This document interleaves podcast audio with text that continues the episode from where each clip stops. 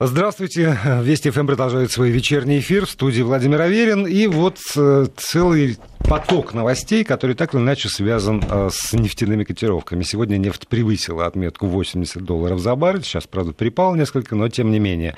Есть э, заявление американской стороны по поводу иранской нефти. Есть проблема поведения игроков европейских, китайских на этом рынке нефти.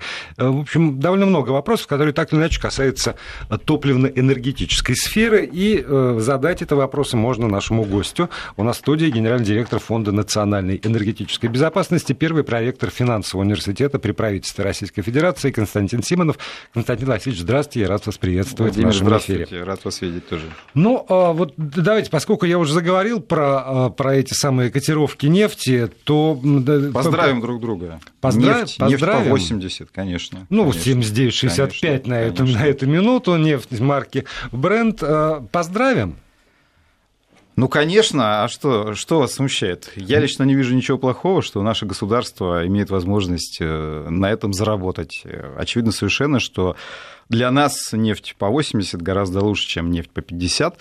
И вот эти все истории на тему, что, вы знаете, очень популярные на тему, что чем дороже нефть, тем ленивей россиянин, тем неохотнее мы занимаемся диверсификацией, они на самом деле ничего не имеют общего с реальностью, потому что если человек не хочет работать, он не будет работать ни при 80, ни при 30. Напомню, что цены были и 80, цены были и 30, и никак цены это... Были и 100, 120. И 120, и 20, и никак это на производительности труда, и, кстати, и на темпах диверсификации никак не э, сказывалось. Вот, и, и поэтому на самом деле э, вот эта история, что э, высокие цены э, дестимулируют там развитие государства, это история там про голландскую болезнь, она весьма и весьма спорна. Вы знаете, тоже там популярны такие точки зрения, что если нефть дорогая, то все бегут в нефтяники там, и так далее. У нас на самом деле вот в целом в энергетическом комплексе, по данным Росстата, занято Э, меньше миллиона человек в Российской Федерации, и какого-то, знаете, побега всех в нефтяники, честно говоря, особо-то и э, не наблюдается. Так все места заняты, куда бежать? Понимаете, все же знают, что места заняты. Вот, и э, поэтому я лично, конечно, считаю, что в данный момент, особенно когда объявлен такой амбициозный план, на 8 триллионов деньги лишними не будут, Министерство финансов уже заявило, что в этом году бюджет может оказаться бездефицитным впервые за э, несколько последних лет. Что плохого в том, что мы, наконец, будем тратить больше, точнее, тратить меньше, чем зарабатывать, и не залезать в кубышки, и не брать деньги фактически взаймы у следующих поколений. Но здесь еще важно отметить, что как раз если нефть превышает отсечку, то тогда мы пополняем эту самую кубышку. Да, да, да, пополняем, и, собственно, у нас резервы начнут расти. Другое дело, что если нефть будет, скажем, 100, 120 опять, это стратегически не очень хорошо. Почему? Потому что опять начнутся вопли на тему ай-яй-яй, там, э, какая дорогая нефть, давайте развивать возобновляемую энергетику, у нефти нет будущего. Ну, все, что мы слышали, когда нефть была по 120. Вот когда нефть стоит дешевле. Вот когда они стоило 50, никаких этих э, историй э, не было, и все достаточно спокойно к этому относились. Поэтому слишком дорогая нефть стратегически плоха просто для будущего нефти как товара. Ну вот сегодня как раз глава Тоталь, французской нефтегазовой корпорации, Патрик Пуэне, объявил, э, ну, свои высказал мнение по поводу того, что 100 долларов за баррель в ближайшие месяцы никого не удивит весь вопрос в том, как будет развиваться ситуация вокруг Ирана. Э, после решения Трампа мы видим, что рынок э, ожидает э, того, что будут введены довольно масштабные санкции. И Тоталь вообще не случайно, конечно, сейчас волнуется, потому что как раз эта компания была одним из тех, кто первыми пришли в Иран после э, заключения вот этого соглашения и снятия санкций и разрешения. должны выйти. Ну да? и теперь большой вопрос. Ну, вы знаете, что европейцы уговаривают Трампа разрешить э, все-таки присутствие в тех проектах, куда уже вложены деньги.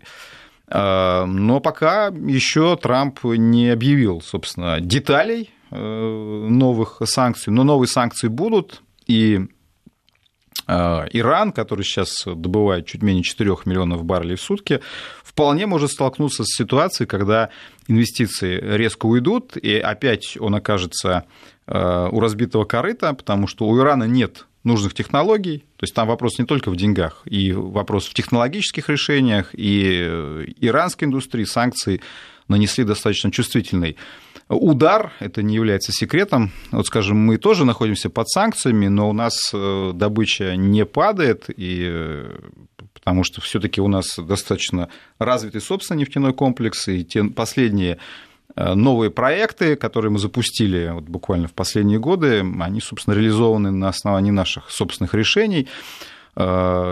И если, если будут введены жесткие санкции вокруг Ирана, это, конечно, приведет к тому, что Иран начнет сокращать э, поставки нефти на рынок, но когда Пуйне говорит про 100 долларов, он, конечно, не только имеет в виду рыночный фактор. Э, он, скорее всего, закладывает в эту цену и возможную реакцию Ирана на все эти истории, а реакция может быть довольно жесткой, и вплоть до обострения очередного отношений с Саудовской Аравией, вплоть до возникновения рисков судоходства в Армузском проливе. То есть в этом плане Иран может эту историю не оставить вот так просто, что опять там ввели, и Иран будет ждать, когда эти санкции снова снимут. То есть если Иран будет играть на обострение, то тогда действительно цены в 100 долларов нас могут и не удивить, хотя это один из возможных э, сценариев развития ситуации. Еще в качестве такого фактора, который влияет на уровень цен на нефть, на уровень запасов, называют Венесуэлу, это где правда. катастрофическое падение добычи происходит вот на наших глазах.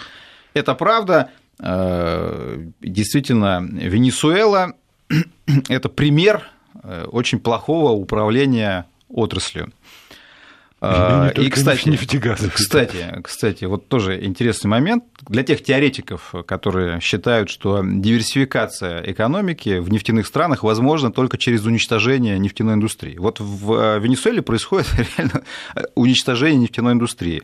Э, управляется отвратительно компания ПДВСА, за, э, и причем обвал начался вот именно в, буквально в последнее время. За 10 лет они потеряли миллион баррелей в сутки добычи, но половину из них буквально вот в последний год. То есть э, идет чудовищный совершенно процесс э, развала нефтяной индустрии, но, вы знаете, в других сегментах никакого экономического роста э, не наблюдается. То есть в этом плане те умники, которые считают, что если в России уничтожить нефтегазовую индустрию, то все тут же бросятся э, производить айфоны, они сильно заблуждаются. Э, и, значит, еще хочу сказать, что американцы взялись довольно жестко из за Венесуэлу, и, собственно, там рассматриваются варианты санкций против Венесуэлы. Напомню, что скоро э, пройдут выборы президента. Э, уже было заявление, что они точно пройдут нечестно, и даже соседи Венесуэлы, южноамериканские страны, заявили, что они не признают результаты. То есть Венесуэла буквально после выборов ждет новая волна санкций, как и в случае с Ираном. То есть здесь все будет то же самое. Э, и там уже начался такой интересный процесс. Э, Венесуэла в свое время национализировала ряд активов, в том числе и у американских компаний. И сейчас американские компании э, начали подавать в суды. Казалось бы, что Венесуэла может эти суды игнорировать, но хитрость в том, что Венесуэла использует инфраструктуру, которая находится не на ее территории. То есть там, например, нефтебазы, перегрузка танкеров. И, собственно, как раз суды подаются на э, собственность Венесуэлы, которая оказывается уже не под ее контролем. Да? И если танкер входит в порт, который не принадлежит Венесуэле, то по суду он может быть арестован, и нефть в нем тоже может быть арестована. То есть э, и суды уже выносят решения в пользу американских компаний. То есть Венесуэла сейчас столкнется с риском изъятия нефти и охоты на танкеры, потом она попадет под новые санкции. И в этом плане действительно прогнозы достаточно э, негативные. И вот этот обвал, он может продолжаться. Но опять же, э, вот если исходить из э, наших интересов, то на самом деле я всегда вот меня всегда ругают за то, что я выступаю против активных, например, инвестиций российских компаний в зарубежные проекты. Почему? Потому что я считаю, что у нас достаточное количество собственных запасов, и э, нужно стимулировать инвестиции, конечно, в собственную добычу, безусловно, потому что одно дело вы создаете рабочие места в Венесуэле, а другое дело в своем государстве. И э, в этом плане я всегда цинично, может быть, простите меня за это, подходил к проблемам наших конкурентов и всегда говорю, что проблемы у других игроков на нефтяном рынке, для нас это огромный плюс. Потому что ну, и не надо нам э, все время предлагать свои миллиарды. Вот у нас есть компании, которые тоже активно вкладывают в Венесуэлу. Зачем это делать? Э, давайте сосредоточимся на собственных запасах. У нас совершенно другая э, структура индустрии. Не надо сравнивать нас с, теми же, с, тем же, с той же компанией Total. Во Франции нет крупных запасов. Естественно, компания Total такую стратегию реализует. Э, таким образом, проблемы Венесуэлы дают нам возможность гораздо гибче подойти к сделке ОПЕК+, которую мы с вами неоднократно обсуждали. Почему? Потому что если выпадает Венесуэла, выпадает Иран, в определенных объемах. Конечно, если будут наложены жесткие санкции, Иран сохранит серый экспорт, Китай все равно будет брать ее нефть.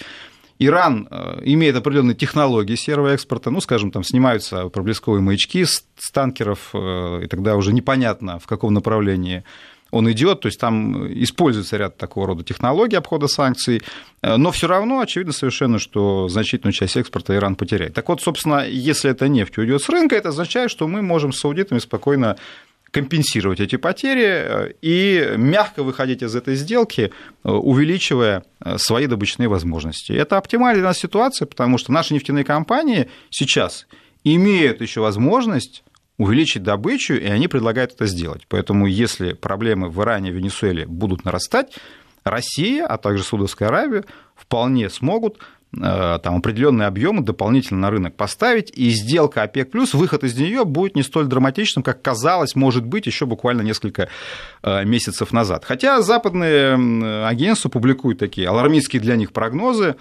что там э, все равно там одного, полутора миллионов баррелей может не хватить для рынка. Ну, если это будет, это даже с учетом таких очень оптимистичных прогнозов по сланцу в Канаде и в Соединенных Штатах, ну, собственно, опять же, это будет способствовать только удержанию цен на отметке 80-90 долларов, э, что для нас сейчас в ситуации экономического давления отличные новости, потому что уж то, что, а деньги нам точно не помешают. Еще один вопрос, который возник у меня, вот пока вы говорили, э, отличие, скажем, влияния санкций на Россию и на Иран. И вот венесуэльская история в этом смысле, мне кажется, тоже может быть показательна. Получается, что э, нефтедобыча в Иране, это была изначально нефтедобыча и э, не только нефтедобыча, а еще и технологии, связанные с ней, не иранская. Да, нефтедобыча... Это, это, это были, я прошу прощения, да, ага, это извините. были иностранные компании, которые там, собственно, добывали нефть, и, соответственно, все, что касается а, оборудования, машин, каких-то вот газотурбинных установок, например, это все привозилось. В этом смысле у нас есть своя технология подобная, и мы, ну, а, не скажу абсолютно независимы, но в меньшей степени зависимы вот от э, технологически от внешнего мира, чем, чем Иран, да? Абсолютно правильно. А, в Иране все-таки э, нефтегазовый комплекс был прежде всего э, представлен в досанкционный период иностранными компаниями, и надежда Ирана на рост добычи, да и не только надежды, собственно, у них действительно был очень приличный рост по 16-17 годах, связан как раз с возвращением иностранных компаний в иранские проекты.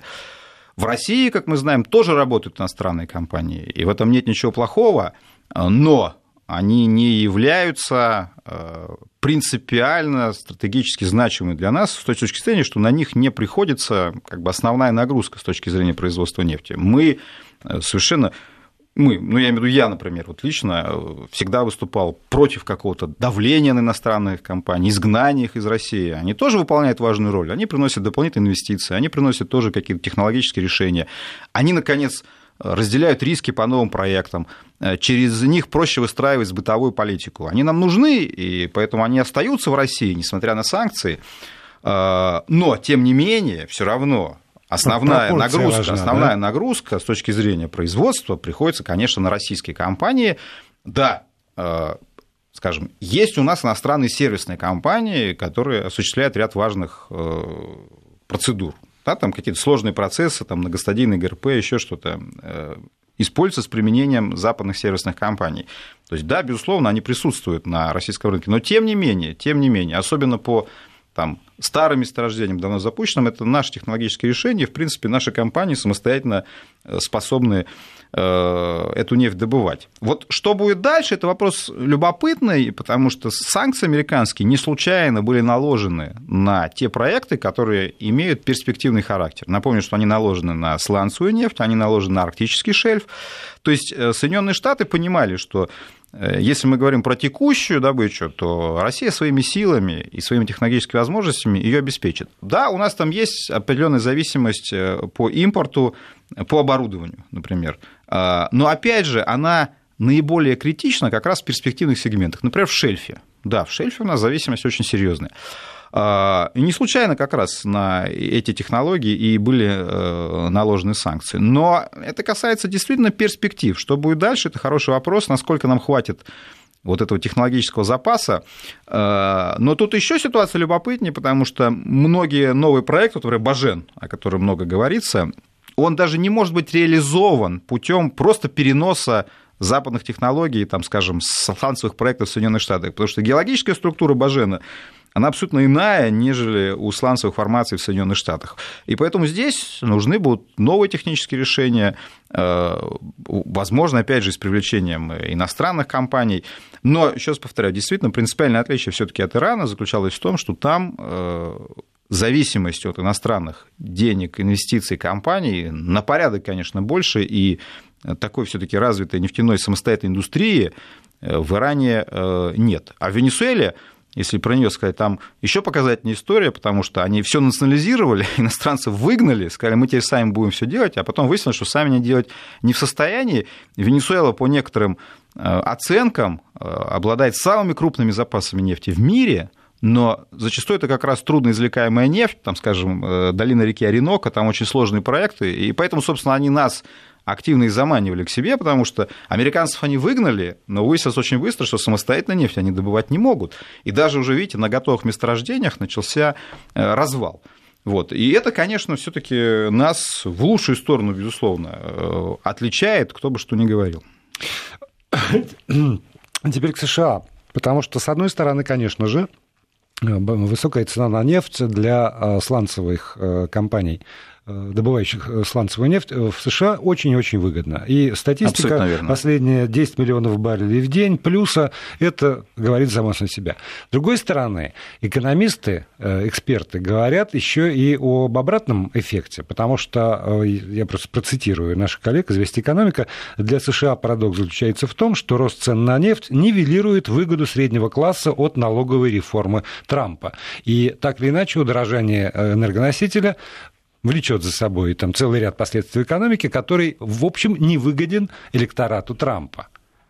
И, э, ну, Вы знаете... ровно ага. тоже я, наверное, могу сказать и сейчас, читая уже сообщения наших слушателей по поводу того, что Чего? солярка выросла, и бензин вырос, и, цены, а, цены растут, и как с этим тогда совладать? Да, вы знаете, это тоже одна из новостей, что в Москве уже нет почти бензина дешевле 40 долларов за литр, если мы говорим про 92-й бензин, наиболее популярный. А, уважаемые радиослушатели, вы все-таки должны э, в комплексе попытаться посмотреть на эту проблему. Э, я понимаю, что это неприятная история, когда бензин стал дороже 40 долларов, но вы все-таки вот скажите честно, что для вас более выгодно? Иметь бензин по 20 рублей за доллар, дефицит бюджета там процентов 5-8, или же все-таки бюджет, который наполняется, потому что ведь из бюджета деньги тратятся ну, мы же прекрасно понимаем, там, социальная сфера, образование и прочее, прочее, оборона та же, да. И каждый а, человек думает, что как раз лично вот, понимаете, на него когда, тратится да, недостаточно, вот, вот, понимаете? понимаете, вот действительно это странное ощущение, что когда человек смотрит на ценник, его это возмущает. Но то, что в стране бездефицитный бюджет, он считает, что это как-то само собой разумеется, и к нему никакого отношения не имеет. Это как парадоксально вот вы знаете, одно из наиболее парадоксальных заблуждений, с которым я постоянно боюсь, это вот высказывание на тему, что у нас а, нефтяные доходы до россиян не доходит. Я все спрашиваю, дорогие друзья, слушайте, у нас только прямые налоговые сборы с нефтегазовых компаний, это, ну, сейчас из-за курса нефти, рубля, там эта цифра колеблется, она была порядка 50%, потом стало меньше, сейчас там порядка 40%, это только прямые сборы, а в реальности это, это еще гораздо большая сумма, потому что э, нефтяники покупают оборудование, они покупают трубы, наконец, сами нефтяники, они тратят заработанные деньги, то есть э, влияние, конечно, гораздо более серьезное. И если у вас там каждый минимум, на самом деле, второй рубль в бюджете нефтегазовый, и эти деньги распределяются учителям, врачам, пенсионерам. Как вы можете говорить, что до вас эти деньги не доходят? Страна-то как, по-вашему, функционирует? И вот это непонимание, то есть как эти деньги просто доходят до кармана, кажется, что они никакого, почему-то люди считают, что, например, там, что их пенсии, бюджет, зарплата бюджетников никакого отношения к нефтяному комплексу, оказывается, не имеют. Откуда же они берутся тогда? Вот эти вопросы надо задавать. Поэтому здесь э, я лично считаю, что лучше пусть бензин будет дорожать, уж извините меня, но э, бюджет будет сводиться с профицитом, и э, показатели его будут увеличиваться. Кстати, в Венесуэле, для сравнения, самый дешевый в мире бензин, и вы знаете, что там происходит. Так вы что хотите, чтобы у нас был дешевый бензин, но при этом э, туалетную бумагу покупать опять на 5 лет вперед, как в конце Советского Союза? Мне кажется, что этот путь не самый верный. Но вернемся к вашему вопросу про Соединенные Штаты. Он тоже комплексный. И очень интересный, и очень непростой, потому что здесь надо попробовать разложить э, по полочкам все таки э, вот какой эффект имеют э, высокие нефтяные цены с точки зрения американской экономики. С одной стороны, американск... с одной стороны, в Америке потребляется очень много нефти, скажем так. Америка абсолютный, то есть потребление нефти в Соединенных Штатах фантастически высокое. Сегодня Соединенные Штаты, если брать нефть с конденсатом, на самом деле являются крупнейшими в мире производителями нефти. То есть они обходят и нас, и саудитов, если в статистику добавить конденсат. Мы же с конденсатом считаем. А, и вот представьте, что страна, которая добывает больше всех нефти в мире, это, кстати, я всегда вот этот пример привожу, когда нам говорят, что страна, если она добывает нефть, она больше ничего уже делать не будет. Вот Соединенные Штаты больше всех в мире добывают и нефти, и газа. И помимо этого, вообще-то там много чего еще есть. Но это ремарка. Так вот, добывая больше всех нефти в мире, Соединенные Штаты еще и второй в мире ее импортер после Китая. То есть можете представить только по этим данным, какой объем э, нефти потребляется в Штатах. Ну, Конечно, можем сказать, экономика что... требует. Нет, с одной стороны, мы можем сказать, что потребители, вот вы правильно uh-huh. говорите, там, вы знаете, что в Америке это особая культура автомобилизация Америки, там, это не является секретом, все мы это понимаем. То есть там потребляется огромное количество бензина в транспорте. И, и рынок устроен таким образом, что поскольку там сознательно э, достаточно низкие налоги, то цена на бензин очень волатильна к мировым ценам. То есть, когда цена падает, цена на бензин сразу падает. Когда цена на мировом рынке растет, цена на бензин сразу увеличивается. Поэтому, да, э, цена на заправке начинает расти, и можно сказать, что получается, что вроде как э, потребитель лишается части денег, э, и в этом плане наступают какие-то проблемы. Какие? Давайте да, после прервемся. выпуска новостей прервем. Сейчас Константин Симонов, генеральный директор Фонда национальной энергетической безопасности, остается здесь в студии.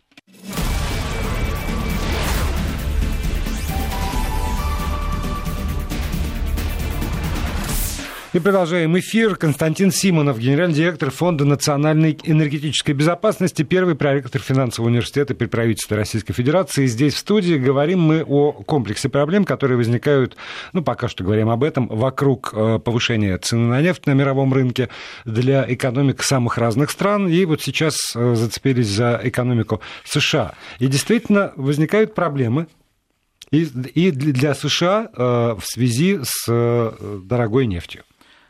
Это вот мы сказали, напомню, до перерыва, что поскольку Соединенные Штаты абсолютный чемпион по потреблению нефти в мире и потребляют колоссальную добычу, и приходится это на сегмент транспорта, э, то, конечно, потребители в Штатах страдают. Но давайте, значит, разбираться.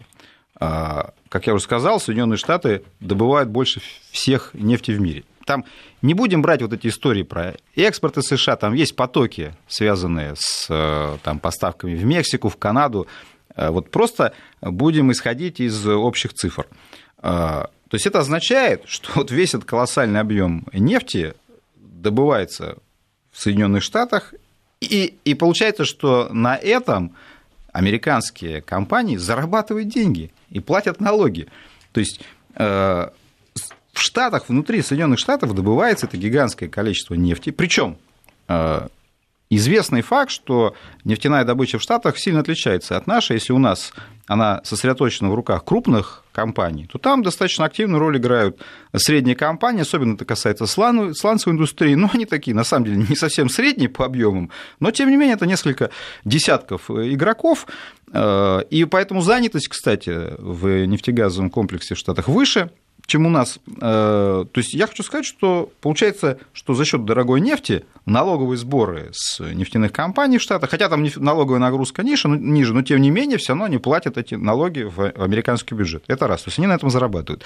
Крупные американские мейджоры, такие как Exxon, Conoco, Chevron, они работают за рубежом. Они там добывают нефть, соответственно, они тоже зарабатывают, но все равно налоги частично платят в американский бюджет, то есть в этом плане тоже идет пополнение. Так что здесь э, ситуация не так однозначна. То есть в этом плане Соединенные Штаты, как крупнейший производитель нефти в мире, они богатеют. И есть еще один момент, на мой взгляд, очень важный для Трампа, он касается Китая. Китай сегодня крупнейший импортер э, нефти в мире. Таким образом, э, Китай испытывает гораздо больше перегрузок от дорогой нефти, чем Соединенные Штаты. Если Соединенные Штаты воспринимают Китай как конкурента, то за счет дорогой нефти, они вполне могут Китаю создавать серьезные экономические проблемы. Э, при том, что у Китая собственной такой мощной нефтяной индустрии, да, она есть, Китай тоже добывает и нефть, и газ, но по масштабам они абсолютно с американцами несопоставимы. А если еще учесть, что американцы, как я уже сказал, по всему миру участвуют в проектах, ExxonMobil крупнейшая мы знаем, нефтяная компания в мире, э, то вот вы можете понять, что далеко не так все плохо и далеко не так все грустно с точки зрения дорогой нефти, и поэтому э, избиратель Трампа, с одной стороны, может быть, он как наш избиратель тоже смотрит э, на ценник и возмущается, но с другой стороны, если он комплексно проанализирует ситуацию с наполняемостью бюджета, то, может быть, он будет не, не так возмущен тем, что нефть на мировом рынке идет вверх. Э, я бы процитировал э, слова Трампа, они мне очень нравятся, сам, самое начало, по крайней мере, по поводу так. как раз иранской нефти. Я постановляю, ну, правда, это перевод ТАСС, но им можно верить. Я постановляю, что имеется достаточный объем предложений нефти и нефтепродуктов со стороны других государств, помимо Ирана, что позволяет обеспечить существенное сокращение закупок нефти и нефтепродуктов у Ирана иностранными финансовыми институтами или через них. Ну, а дальше все, что касается санкций. И угу. вот если вернем, вернуться к этой теме санкций, то там Федерико Магерини, например, э, Евросоюз, уже заявила, что будут э, консультации с иранской стороной и, возможен перевод нефть, э, торговли из долларового эквивалента в евро. И, как известно, когда были наложены санкции, скажем, на Иран предыдущие, то об, торговлей в обход долларовых расчетов пользовался очень активно, скажем, Китай, что позволяет обходить санкции. Тогда возникает вопрос, этот, насколько этот инструмент действительно эффективен, и насколько европейцы могут позволить себе тогда э, сказать Трампу и санкциям, ну, там что-нибудь, что-нибудь сказать, и торговать с Ираном через евро в обход этих самых санкций. А если Соединенные Штаты решат что европейцы занимаются такими махинациями. А это а, махинация, а, да? Ну, это торговать в своей валюте. В логике американцев, безусловно, это попытка обойти санкции, а значит махинация. Угу. Что произойдет дальше? Дальше. Соединенные Штаты вполне могут подать в свои суды на действия европейцев и наложить на них колоссальные штрафы. Прецеденты такие уже были. Но самая, наверное, известная эта история с французским банком BNP Paribas, угу. на которого наложили штраф, извините, более 8 миллиардов долларов за нарушение санкций в отношении Кубы и того же самого Ирана. И самое интересное заключается в том, что французский банк BNP Paribas не стал оспаривать это решение и с ним согласился. А почему он это сделал? Потому что Соединенные Штаты очень внятно объяснили, что если банк будет спорить, хотя там решение ну, абсолютно угу. тоже притянуто за уши. Это к вопросу, что произойдет, если они будут массово там, торговать за евро. Американский суд вполне может принять решение, э, вне зависимости от того, что там есть на самом деле. А что, почему же тогда согласились французы с этим? Да потому что американцы их бы просто выгнали со своего рынка. И вот э, это звание мирового супермаркета Соединенным Штатам позволяет, конечно, оказывать колоссальное давление на европейцев. То есть главный их аргумент, если вы нас не будете слушать, мы вас с нашего рынка выгоним. И работайте там со своим Ираном, и там зарабатывайте деньги.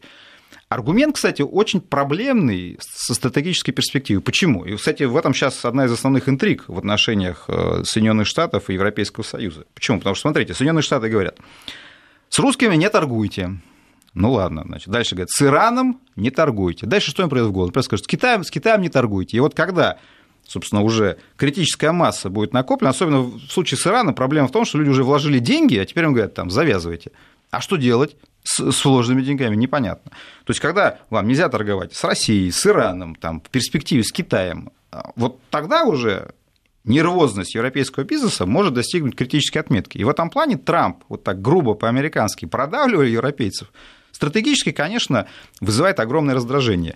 И здесь есть еще другой сюжет, он связан с тем, что э, все больше возникает желание вообще отказаться от долларов в расчетах за нефть. И тут даже не иранская тема с евро возникает, но известная уже тема с э, Китаем и то, что он начал торговать нефтью за юани. И эта тема очень любопытная. Почему? Потому что Китай, как я уже сказал, является крупнейшим импортером нефти в мире. И если мы поддержим его в этом начинании, мы являемся сейчас крупнейшим поставщиком нефти в мире э, в Китай, в Китай. Ну и, в общем-то, после саудитов тоже крупнейшим э, экспортером. И, и когда такие сильные игроки начнут, скажем, уход в своих... Вот у нас, э, мы с вами уже обсуждали, там резко выросли поставки нефти в Китай в этом году.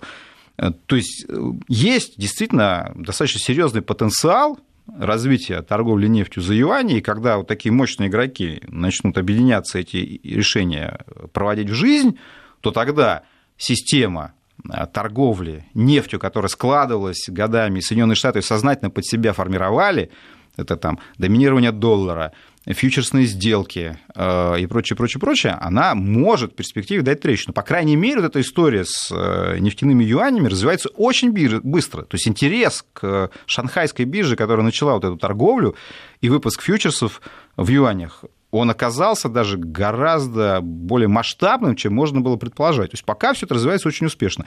То есть Соединенные Штаты, еще раз говорю, вот своей такой грубой политикой, они, конечно, вызывают раздражение и в перспективе отторжение. И чем жестче они будут действовать, тем больше они будут раздражать других игроков. Да, но пока у других игроков нет реального инструмента это раздражение каким-то образом э, проявить хотя бы. Потому что вы сказали про французский банк, он действительно заплатил. Э, параллельно же была история, если я правильно ничего не путаю, с одним из китайских банков, и тоже по поводу Ирана. И в этом смысле китайский банк как- как-то вот и и нормально, и продолжали торговать, и железную дорогу сейчас построили, и китайская ну. компания нефтяная готова заменить Тоталь, уже тоже практически объявили, что если Тоталь выходит из Ирана, вот. то китайцы уже вот, вот уже вот, все, вот, уже готовы. Вот, вот, да. Так что китайцам в этом смысле вообще все равно. Хотя странно, потому что если Трамп заявляет о санкциях, то тогда и китайские компании, и китайские финансовые институты ведь тоже должны тогда попадать вроде под санкции. Но Китай ведет себя совершенно по-другому, пользуясь мощью своей экономики. Тут, тут действительно вопрос заключается в том, а, какие конкретно это будут санкции, потому что санкции могут накладываться на американские компании, а, могут накладываться на компании, которые работают в Соединенных Штатах и имеют бизнес в Соединенных uh-huh. Штатах. И в этом плане, конечно, у Китая есть определенная гибкость, потому что Целый ряд э, китайских компаний не работают ну, да, в Соединенных Штатах. Например, в Иране могут работать те компании, которые не работают в Соединенных Штатах. То есть они в этом плане могут mm. свой бизнес переупаковывать так, чтобы их из потенциальных санкций выводить. У нас сейчас пауза, потом продолжим.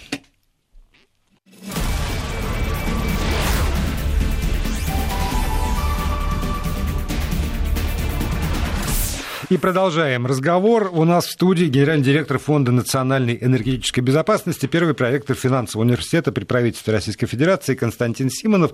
И вот, Константин Васильевич, на последние, может быть, минут восемь, наверное, которые у нас с вами остаются, у меня есть вопрос, который непосредственно касается нас, Российской Федерации. Ни для кого из слушателей не секрет, что сейчас очень активно идет работа по формированию правительства.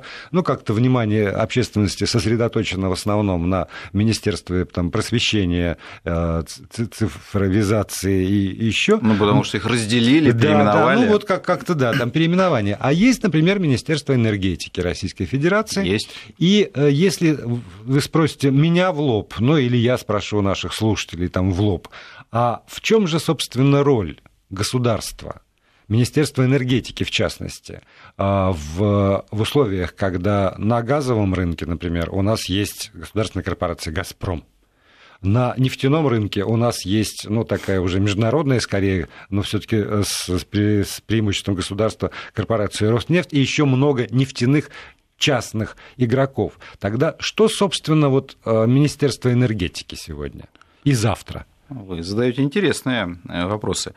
С одной стороны, Министерство энергетики при министре Новаке, который возглавлял его последние шесть лет, оно запомнилось нам, э, конечно, сделкой ОПЕК+. Прежде всего, в последние годы мы видим, что эффект есть, и цена, которая не так давно еще опускалась даже до 30, доходила, потом оказалась в районе 50 два года назад, сейчас уже вот мы с вами обсуждали, э, приблизилась к 80 долларам. То есть в этом плане мы видим здесь э, Министерство энергетики взяло на себя функцию переговорщика по довольно непростой и скользкой теме. И вы помните, как первый сорвался, первая попытка подписания соглашения с саудитами. А, при этом, а, безусловно, есть та проблема, о которой вы сказали. В России есть несколько очень крупных компаний, которые имеют э, свои собственные интересы и которые настолько большие, что они тоже сами крупные игроки, и, и в этом плане ряд э, вопросов оказывается очень э, болезненным. И Министерство энергетики здесь действительно оказывается в непростой ситуации, когда, вот, скажем, возьмем тему, которая сейчас обязательно будет снова поднята, внутренний рынок газа. Какое бы вы решение ни предлагали, оно может оказаться а, либо ближе к позиции «Газпрома», либо ближе к позиции тех, кого называют независимыми производителями, но это тоже достаточно крупная компания, например, «Роснефть» и «Новотек». И вот вы же понимаете, что в этой ситуации Министерство энергетики какую бы позицию оно э, не занимало, и он тут же его обвинят в том, что оно либо ну, одних да, лоббирует, лоббирует, либо, либо других, да. потому что позиции прямо противоположны. И вот оказавшись между такими монстрами, конечно, здесь э, некоторые моменты возникают. Или возьмем налоговый сюжет, э, очень актуальный. Вот мы с вами говорили про приток денег в бюджет, но при этом, вы знаете, мы с вами тоже обсуждали, что нефтяные компании справедливо указывают на то, что нефтяная нагрузка в России э, самая серьезная, или одна из самых серьезных в мире на нефтяной сектор. И постоянно возникают там, идеи сделать так, чтобы налоги все-таки стимулировали компании к инвестициям. И Министерство энергетики пытается э, эту тему там, развивать. Там сейчас вот э, тема налога на дополнительный доход возникает как раз с, с этим же прицелом. Но, э, опять же, бывают такие случаи, когда крупные компании вместо того, чтобы сформировать там единую позицию, единым фронтом во главе с Министерством энергетики выступать, они идут сами, да, и, используя свой вес, решают свои вопросы, получают льготы на свои проекты, и в результате отрасль не получает для всех нужного налогового режима, а одна большая компания его получает.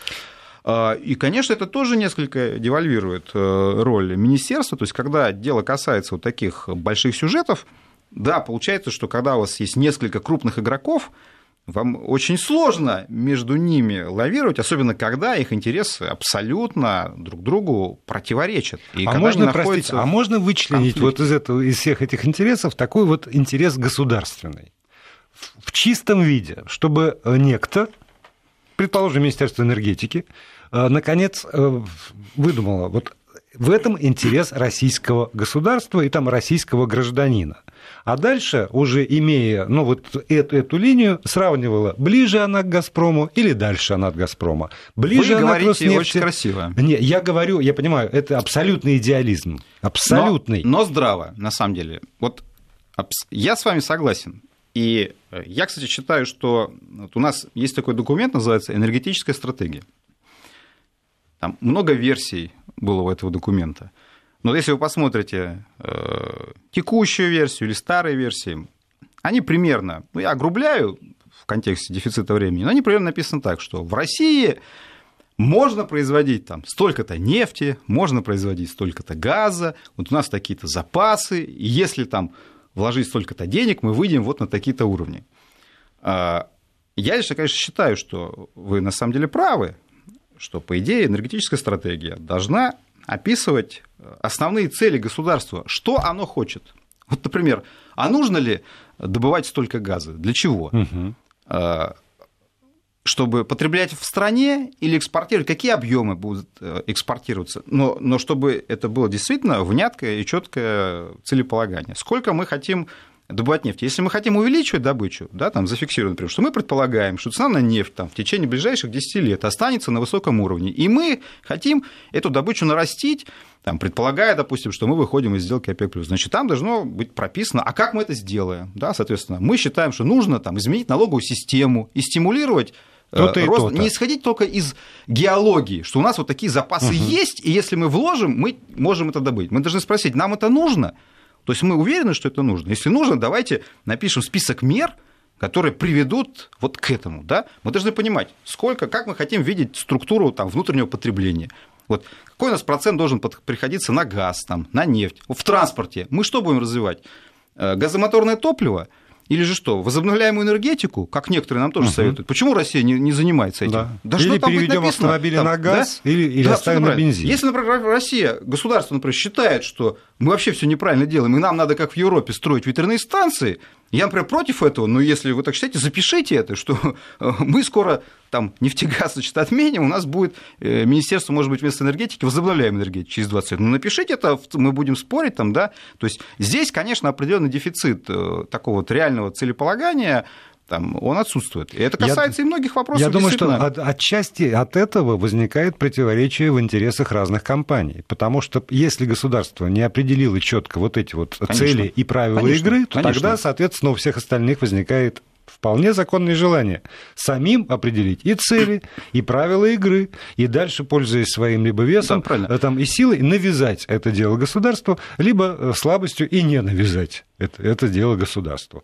Ну и поэтому государство, конечно, вот когда такие драматичные вопросы, вот скажем, э, мы с вами сказали, там, будущее внутреннего рынка газа. Да, там многие говорят, давайте мы начнем там э, реструктуризацию. Возникает вопрос, она нужна или нет? Вот у нас э, мы провели в свое время реструктуризацию электроэнергетики. И, понимаете, там сначала, вот как раз там было целеполагание.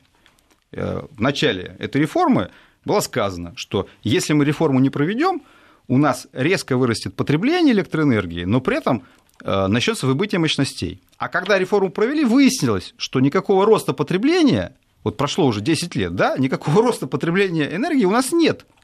И, и возникает, получается, да, что было целеполагание, оно оказалось абсолютно ложным, то есть в основу реформы был положен недостоверный прогноз, который уже абсолютно точно не сбылся, потому что мы имеем возможность его проверить сейчас. Но реформу уже сделали. Угу. Вот это пример того, как просто не обсудив эту идею серьезно, провели важнейшую, важнейшую реформу, а теперь э, хватаемся за голову и спрашиваем, о чем мы натворили и как мы из этого э, будем выходить. Но это отдельная такая серьезная тема, но это как раз пример того, как, с одной стороны, вроде бы целеполагание и было, и государство действовало там по э, своей там, методике, и э, был там прогноз, ну, а потом оказалось, что все, это было абсолютно недостоверно, и в основе этой реформы лежали абсолютно спорные прогнозы и идеи. Вот тут тоже еще один такой пример, когда э, снявший голову, начали плакать по волосам. Поэтому сюжеты очень серьезные, это касается и газового рынка, это касается и будущего нефтяной индустрии,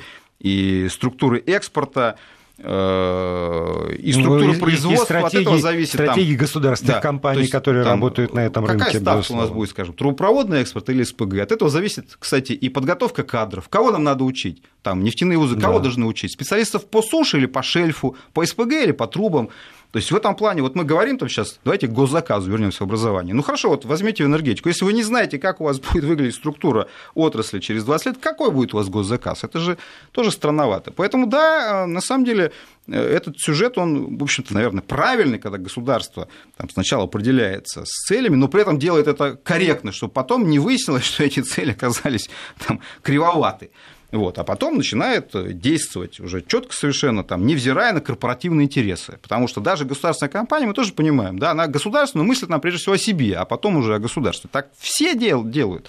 Ну да, особенно когда 51% государства, а остальные э, разнообразные, разнообразные другие. Ох, 20 секунд. Уже бесполезно задать вопросы по персонале. Может быть, и к лучшему. Состав правительства мы узнаем довольно скоро, и министра энергетики... Ну, я а, думаю, что он ново, кстати, останется, потому что все таки сделка ОПЕК+, плюс это важный был прорыв, и нефть по 80 – это ну, хороший аргумент. И поставим здесь и точку. Спасибо. Константин Симонов был в гостях у Вести ФМ.